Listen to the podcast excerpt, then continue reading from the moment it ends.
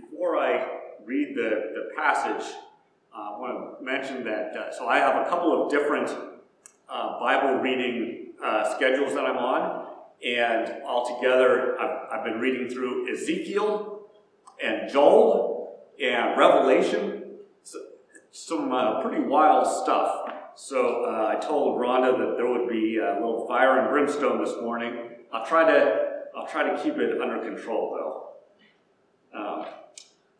Gospel lesson is from Luke chapter 21, verses 5 through 19. When some were speaking about the temple, how it was adorned with beautiful stones and gifts dedicated to God, he said, As for these things that you see, the days will come when not one stone will be left upon another, all will be thrown down. They asked him, Teacher, when will this be? And what will be the sign that this is about to take place? And he said, Beware that you are not led astray, for many will come in my name and say, I am he, and the time is near. Do not go after them. When you hear of wars and insurrections, do not be terrified, for these things must take place first, but the end will not follow immediately. Then he said to them, Nation will rise against nation, and kingdom against kingdom. There will be great earthquakes, and in various places famines and plagues, and there will be dreadful portents and great signs from heaven. But before all this occurs, they will arrest you and persecute you. They will hand you over to synagogues and prisons, and you will be brought before kings and governors because of my name. This will give you an opportunity to testify. So make up your minds not to prepare your defense in advance. For I will give you words and a wisdom that none of your opponents will be able to withstand or contradict. You will be betrayed even by parents and brothers, by relatives and friends, and they will put some of you to death. You will be hated by all because of my name. But not a hair of your head will perish. By your endurance, you will gain your souls. The word of the Lord, thanks be to God.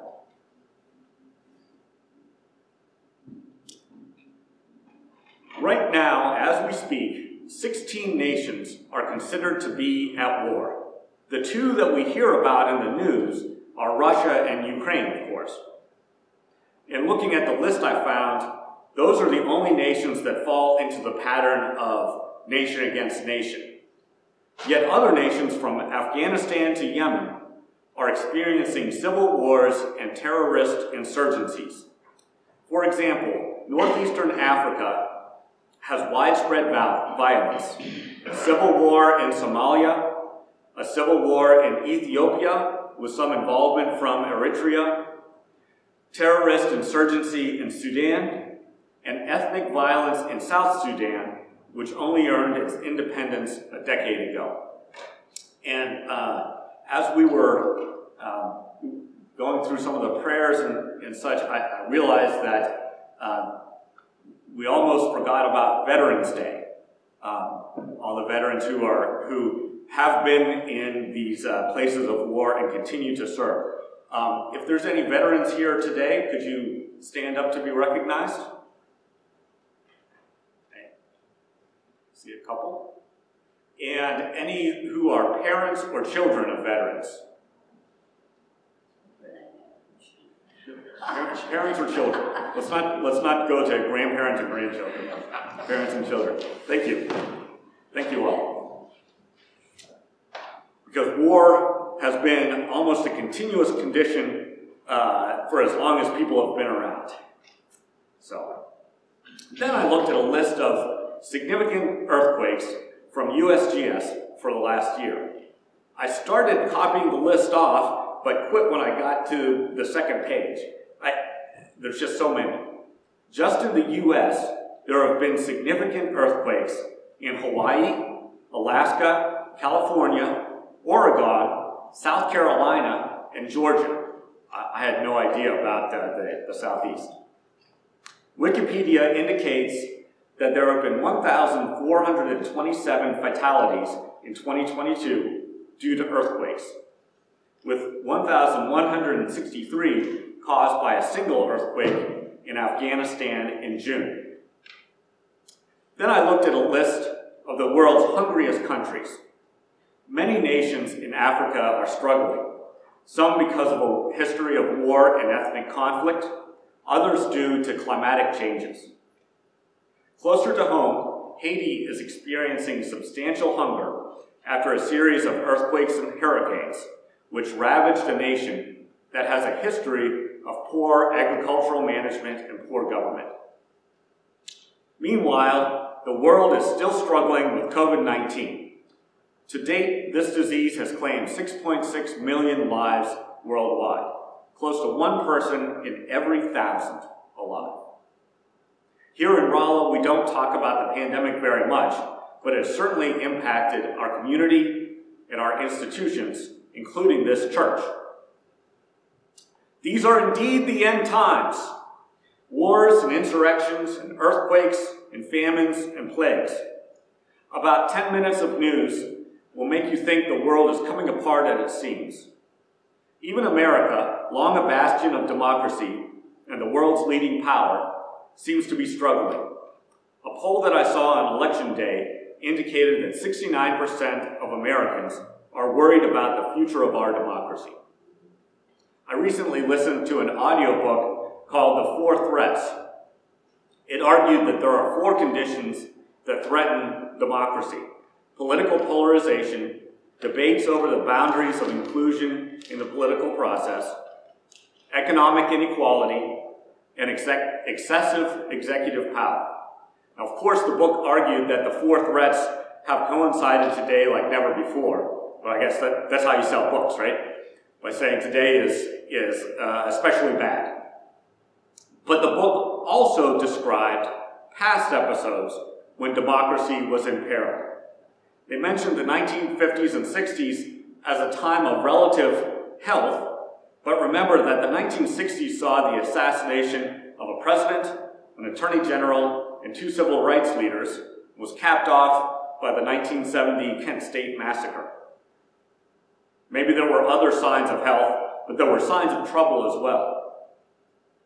Stepping back a couple of decades, we often think of FDR as a great president who piloted the nation through difficult times, and there's, there's certainly truth to that. However, his presidency also saw the biggest increase in executive power, flirting with autocracy, as he instituted quasi socialist programs, all in defense against fascism and communism. It's kind of ironic. The worst episode for our democracy was in the 1860s, but in 1800, it was unclear that we would even have a democracy. The 1790s were a time when the Federalist Party was in control. In 1800, the Electoral College was split, so the presidential choice was thrown to the House of Representatives.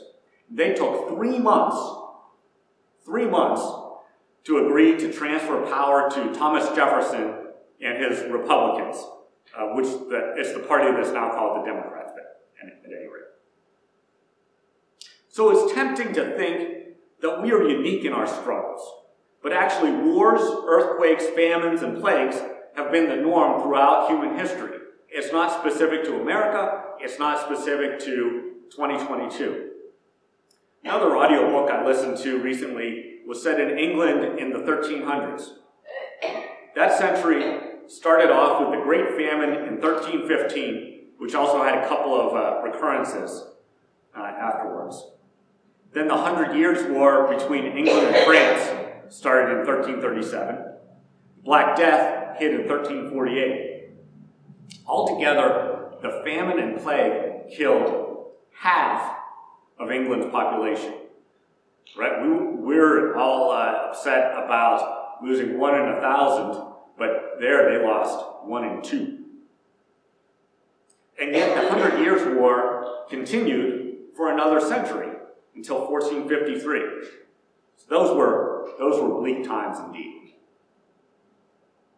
Jesus' ministry occurred during another bleak time, which only got worse. Judea had been an independent nation just a century earlier, but was then ruled by the Roman Empire. Insurrection was in the air. The zealots, such as the apostle Simon the Zealot, advocated a violent solution. Other parties, like the Sadducees, advocated appeasement and cooperation. Everything came to a head in the late 60s, and then Jerusalem was destroyed in 70 CE. This indeed seemed like the end of the world for Judaism. But it wasn't. There wouldn't be another independent Jewish state until 1948, but Judaism wasn't, wasn't destroyed, just changed. Two major religions came out of the crucible of this destruction. The Pharisees led a change what we now know as Rabbinic Judaism. They started to assemble the Talmud, a collection of rabbinic teachings about the Torah. The Hebrew Bible that we know today began to crystallize. Meanwhile, Christianity began to coalesce into a distinct and recognizable religion.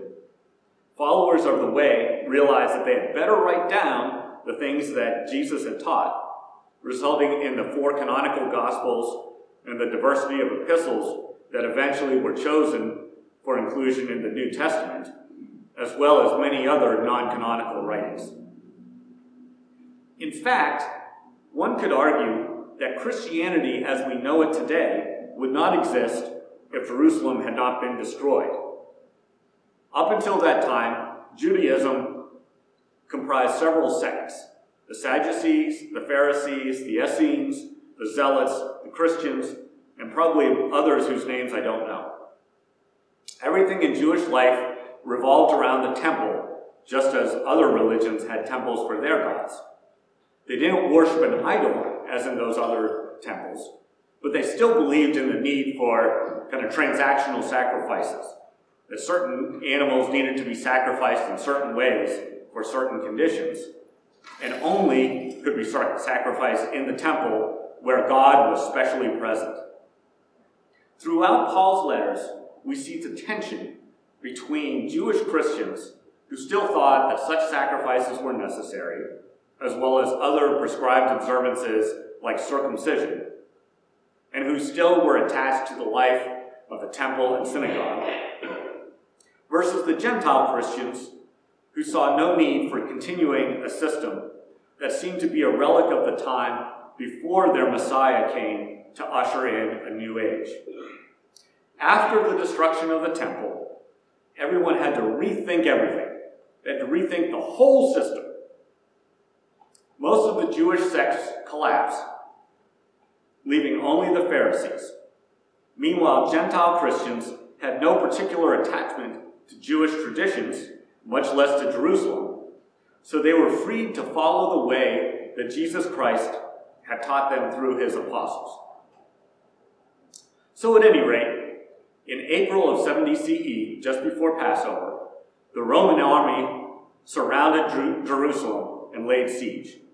Jewish factions within Jerusalem fought amongst themselves, weakening their defense. And then on August 30th, the Romans finally overwhelmed the defenders and set fire to the temple. Over the following month, fighting continued, and ultimately, all of Jerusalem was burned to the ground. Now, we're conditioned to believe that fire is bad. In fact, in, in my department on campus, I don't want people to use the F word because we had an actual fire in 2015. So I, so I don't use that word metaphorically. That fire in our building was hugely expensive, not just financially. It was very disruptive to everything. Everything was saturated with smoke. All the carpet and ceiling tiles had to be replaced, as well as much of the HVAC equipment, some of the classroom equipment. But fire can also be restorative. Consider wildfires. If you are living in the urban fringe and a wildfire threatens your home, it's very bad. But fire can, um, but in many ecosystems, fire is actually a necessary part of the life cycle. Fire clears away the dead wood and debris and opens things up for new growth. Where I hunt in Colorado, there's a mountainside that suffered a wildfire a decade or so ago. And now you can, you can still see that damage. You can still see you know, black dirt uh, from, the, from the fire. But you can also see the aspens that have come back and filled that space that was left. Prairies also require uh, periodic fires to cause certain seeds to germinate. Most animals fear fire, but humans long ago learned to control it and use it. Early agrarian societies saw the way that prairies and woodlands responded to fire, and so they used it to both create farmland and to restore it after the harvest. We use fire every day to cook and to heat our homes and workplaces and to power our cars. Industry is built on fire, from the, the, the most primitive forges and, and glass blowing furnaces up to modern coal fired power plants. Fire is a tool. Like any tool, it can be dangerous when used incorrectly, but it is also an essential component of modern society and all human society. Malachi said, See, the day is coming, burning like an oven, when all the arrogant and all evildoers will be stubble. The day that comes shall burn them up, says the Lord of hosts, so that it will leave them neither root nor branch. So many people read these, these eschatological, apocalyptic type writings, and they identify with the evildoers. Right? They fear that the day of the Lord that comes at the end of the age um, that on that day they won't make the cut, that they haven't earned enough points on God's ACT, like I talked about last week. But really, apocalyptic writings are supposed to bring us comfort. Supposed to remind us that no matter what happens, no matter how much evildoers seem to be successful in the world, in the end, God wins. In the end, God always wins. In the end, God will remove evil from all of creation and form Christ's peaceable kingdom. God's fire is the restorative work of the Spirit, burning away all of the evil within us and purifying each one of us. Jesus' friends said, Look how awesome the temple is. Jesus said, Everything is temporary. The temple's nice, sure, but one day it'll be destroyed. Just like everything else, one day it will be destroyed. One day there will be wars and famines and earthquakes and plagues. But you know what? None of that matters. Whatever happens, I will be there with you. My words will never pass away, but will live on within you. Today is one of those days. Today there are wars and earthquakes and famines and plagues. Today there are believers being put out of their churches and separated from God's kingdom. Today there are Christians around the world being persecuted. Today there are churches that are struggling to survive. We are indeed living in the end times.